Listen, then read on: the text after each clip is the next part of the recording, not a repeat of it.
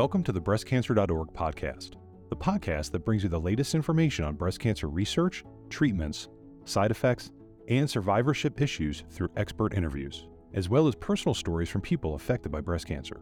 Here's your host, breastcancer.org senior editor, Jamie DePolo. Hello, thanks for listening. My guest is Dr. Ann Partridge, professor of medicine at Harvard Medical School, who holds the Eric P. Winer, MD, chair in breast cancer research at the Dana Farber Cancer Institute, where she also serves as vice chair of medical oncology. She is also the founder and director of the program for young adults with breast cancer and director of the Adult Survivorship Program.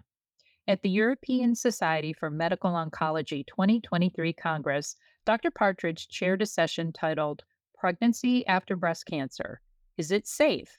She joins us to discuss the session and the factors young women need to take into account if they're considering becoming pregnant after a breast cancer diagnosis. Dr. Partridge, welcome to the podcast. Thanks for having me, Jamie. So, the session at ESMO was labeled a controversy session. So, I have to ask you, how controversial is having a child after breast cancer? Because I know in the session you discussed some of the research that showed that it was pretty safe. So, how, you, you know, is that to draw people in or is it truly controversial?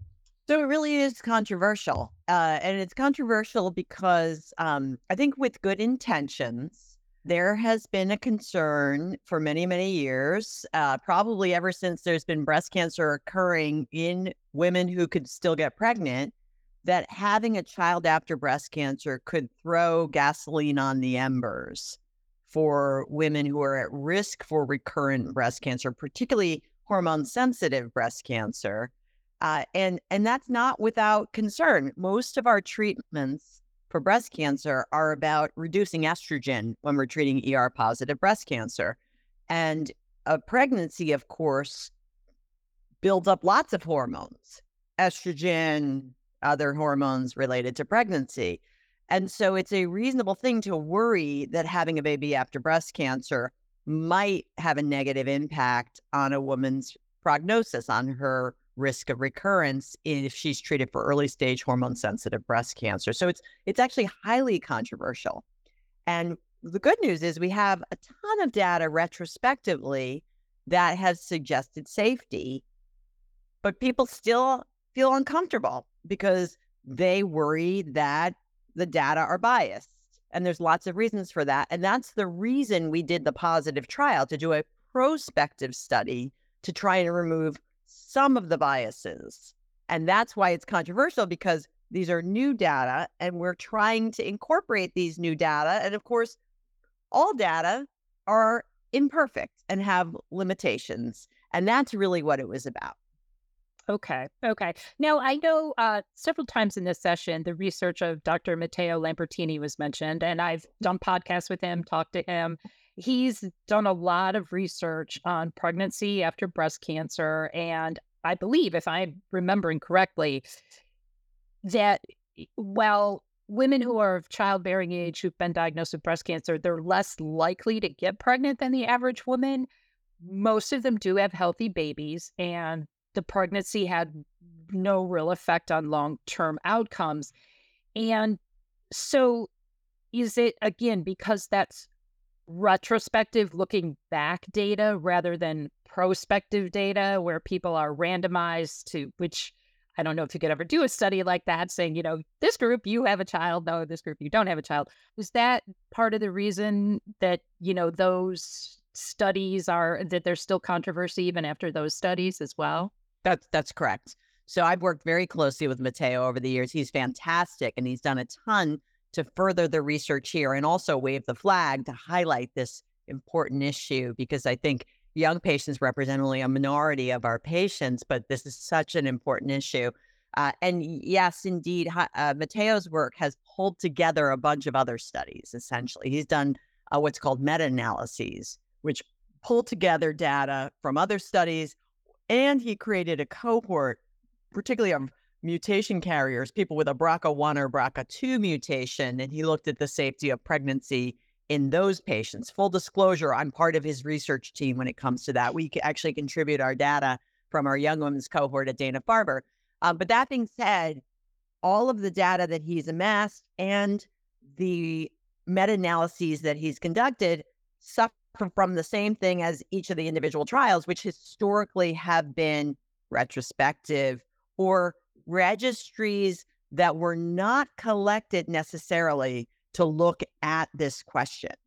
And so that's what's so unique about positive is it's prospectively collected data to look at this question. If you went on positive, you had to have ER positive breast cancer, you had to be willing to take a break from the endocrine therapy at a particular time frame, and you had to want to get pregnant, right? Mm-hmm. And you had mm-hmm. to have no evidence of recurrence at that time. And in all of our retrospective data, it's hard to tease that out. But in this study, you know, which we enrolled 500 some patients worldwide, that was a requirement for getting on the study. So it's a pure, not randomized. So there's still some limitations because you can't randomize baby or no baby for women. What woman would go on that study? Right. And so we we couldn't randomize, but at least we could kind of distill down and make more homogenous the patient population. So we at least knew their intent.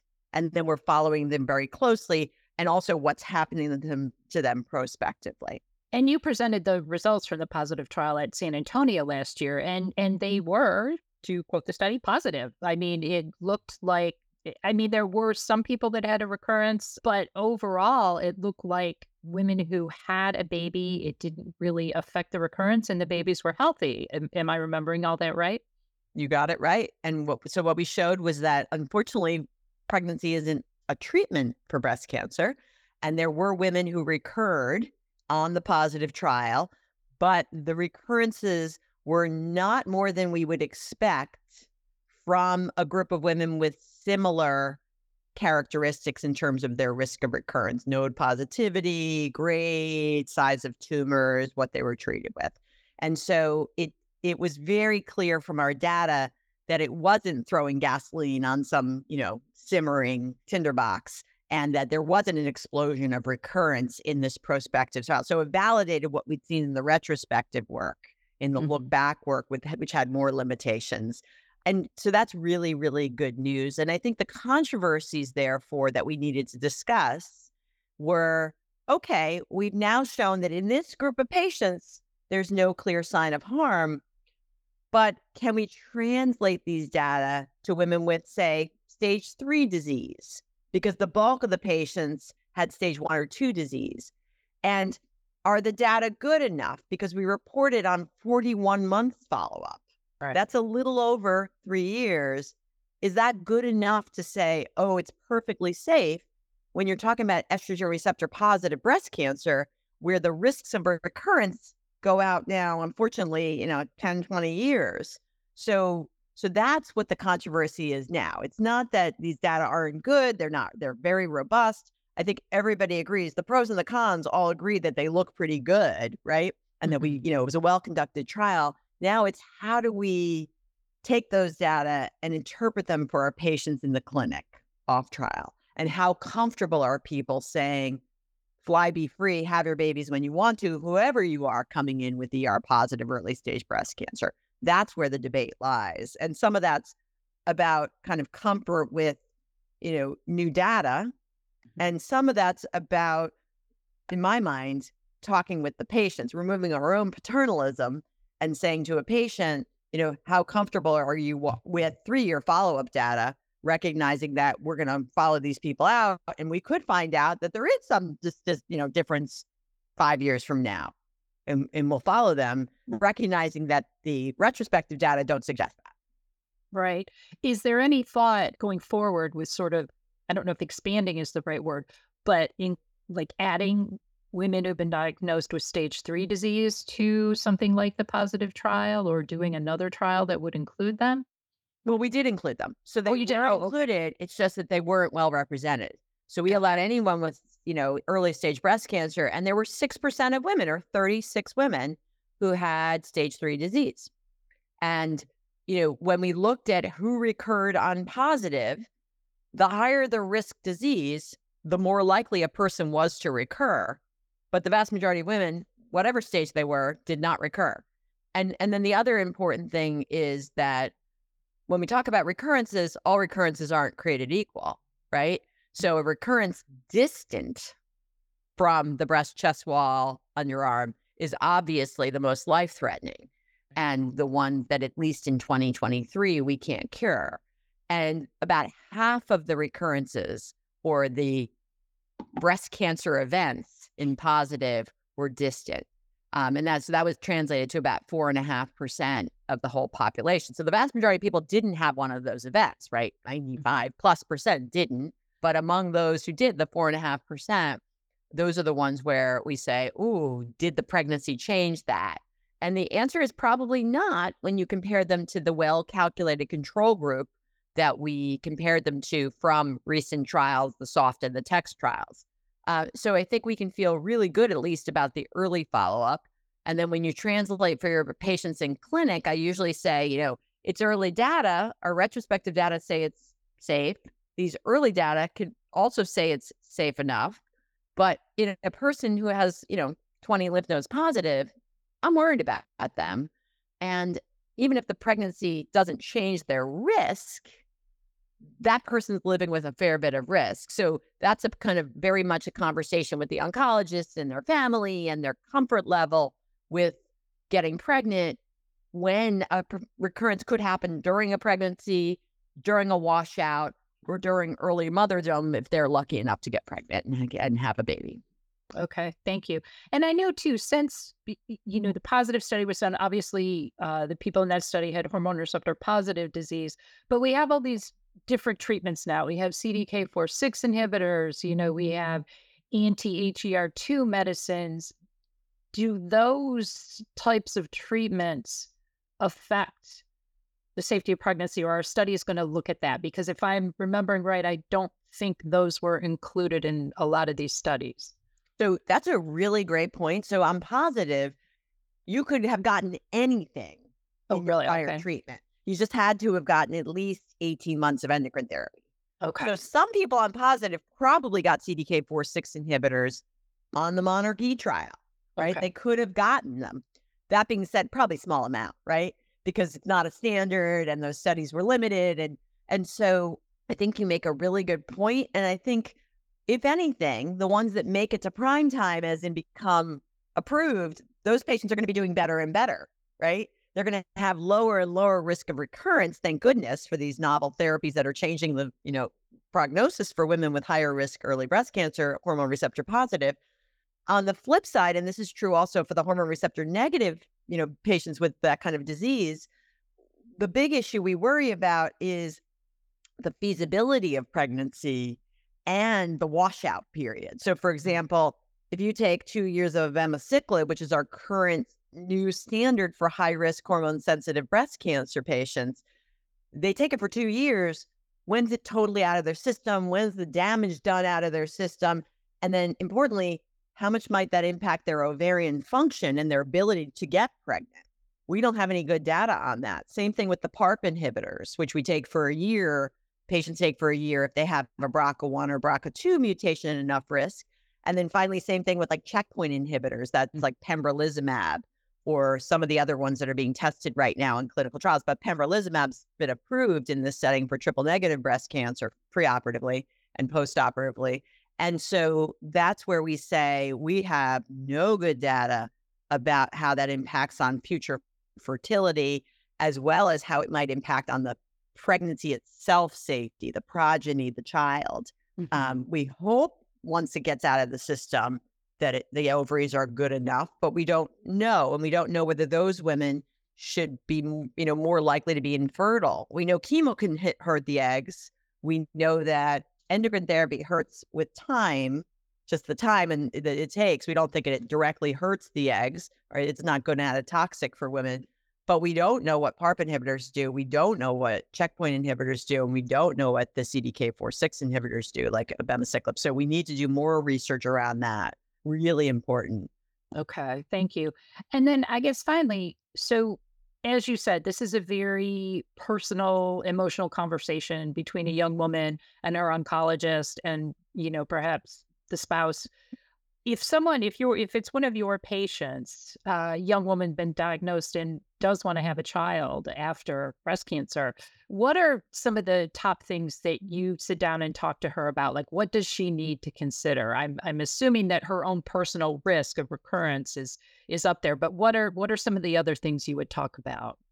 Yeah. So first, I start with their personal risk. You know, what is their risk of their recurrence, as best we can tell, and that has to do with their stage of tumor, the extent of disease stage, as well as the personality or phenotype of the tumor, you know, we, the receptor status, the grade, any other features. It was it inflammatory breast cancer?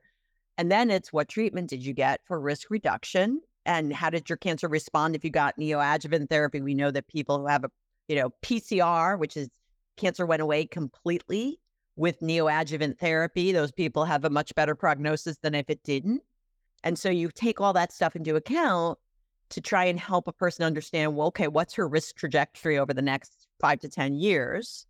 And then how do you feel about having a baby in terms of timing for that person, both in terms of their life? You know, because some people are 25, they're finishing school, they're unpartnered. Or is this a 35 year old who was in the obstetrics office trying to get pregnant or the, you know, the IVF doctor's office trying to get pregnant? So very different parts of their lives they may be in.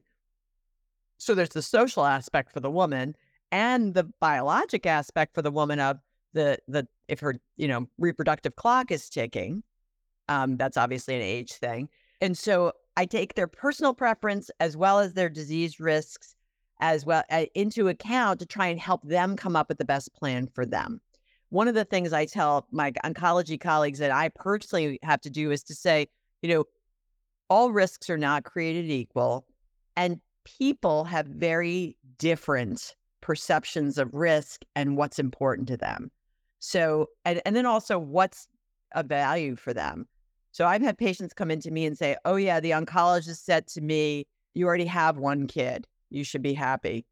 And I always joke, I say, Look, I'm the second child. I resent that. Right. That's um and, and to tell a woman like right. you should be happy with one is really not okay, right? Like that woman may get there, but for a person to tell someone that, yeah, and, and that, you know, I think it's okay to say, I don't think you should have a baby because I'm really worried about your cancer.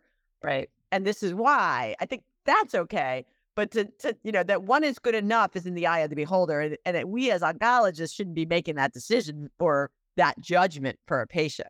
Uh, and so be careful. I've seen many second opinions, and I tell my colleagues this just don't say anything like that, please. Right. Because people get pissed and they should, right? Wouldn't you? And so, oh, yeah, that's, I mean, you talked about paternalism at the beginning. That to me seems like the very definition of it. So it's well, it's well intended, but it just comes out poorly. And, yeah. and I think it's, it's, you know, all of this is again, well intended, but we really, I try to do a pretty explicit values kind of elicitation with a woman and say, well, how important is pregnancy to you? How important? I had someone like this yesterday where I, I said to her, it was tricky because her mother was there too. And, and I could sense this vibe from the beginning. The patient said, I don't care about fertility, but she's very young and her mother cared. And you see this in kind of young adults. The, the kids, the young adults, they don't care sometimes, especially teenagers, right? They're trying not to get pregnant. Right. But their parents are like, yeah, you might change your mind. and mm-hmm. so, you know, walking that line as a doctor is a whole different thing. But it's, but the point is that you want to figure out what's right for the patient, both in terms of the treatment of their disease, share that with them, and then understand with them where their values lie. Because some people care a lot and will will give up therapies. They'll give up risk reduction because having a baby after or during or skipping something is more important than risk reduction for them.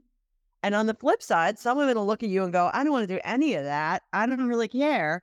Uh, and you just want to make sure that they're aware that they can in you know and share things like positive so some patients are so scared and they have a low risk er positive breast cancer and i say you don't have to be that scared you know let's talk about this because i don't want you to close that door because of fears that are not informed by data right Right, you know, right. Close that door because you don't want babies. I'm not going to tell you not to, to have a baby, but don't do it because you're afraid of the breast cancer based on what, you know, in a low risk situation. Right. Well, and I know, and kind of on the flip side, you you talked about this with the positive trial results that there were some women who were not going to take anti-estrogen therapy because they wanted to have a baby. So they were just going to forego that completely. So, eh, you know, obviously that information that you provided was very helpful. But, eh, you know, I, I kind of want to ask you one more question about the whole, you know, talking to a, a younger woman and you talk about closing a door or keeping the door open. And I know obviously you can't do this, you're not a mind reader, but that's got to be very difficult because if it is somebody who's very young, like say t- between 22 and 25, they their values could change by the time they turn 30 and you know do you have to talk to them about that like you know you're going to you're making this decision now but remember you may change your mind in 10 years is that something that you have to, i mean it sounds like you have to be a psychologist and an Uh, oncologist You're 100% right. I and I have three young adult daughters, which I've learned a lot from, and I also have learned a lot from my patients over the years before they became young adult daughters. Um, so I'm I think I'm pretty careful and thoughtful, and I would implore all of my colleagues to be this way. I mean, I think I do try and tease out where they are today and and try and make sure that they know their options and that people do change their mind about these things over time and most young women, even in their early 20s or younger, they they get it. uh, You know, they they might be mad at their mother and the mother's pushing an agenda or something, or their parents. I don't mean to to single out the moms, but most of them are, you know, or they just say, no, I don't care. And then I say, okay. The good news is that our modern day breast cancer therapies, at least the ones we know about, seem to be the least toxic on the youngest ovaries. Hmm. And so they kind of get a pass anyway from the majority, not everything, and um, you know, not with all diseases, but when we're talking about our common breast cancer regimens, the younger you are, the less likely it is to make you infertile. And so that's a that's a good thing. They can kind of grow out of it if they're really not in a place to think about this stuff yet. okay dr partridge thank you so much this has been really helpful i know it's going to help a lot of people and uh, really appreciate your insights here Thank you, Jamie. Thank you for listening to the breastcancer.org podcast. Please subscribe on iTunes or wherever you listen to podcasts. To share your thoughts about this or any episode, email us at podcast at breastcancer.org or leave feedback on the podcast episode landing page on our website. And remember, you can find a lot more information about breast cancer at breastcancer.org. And you can connect with thousands of people affected by breast cancer by joining our online community.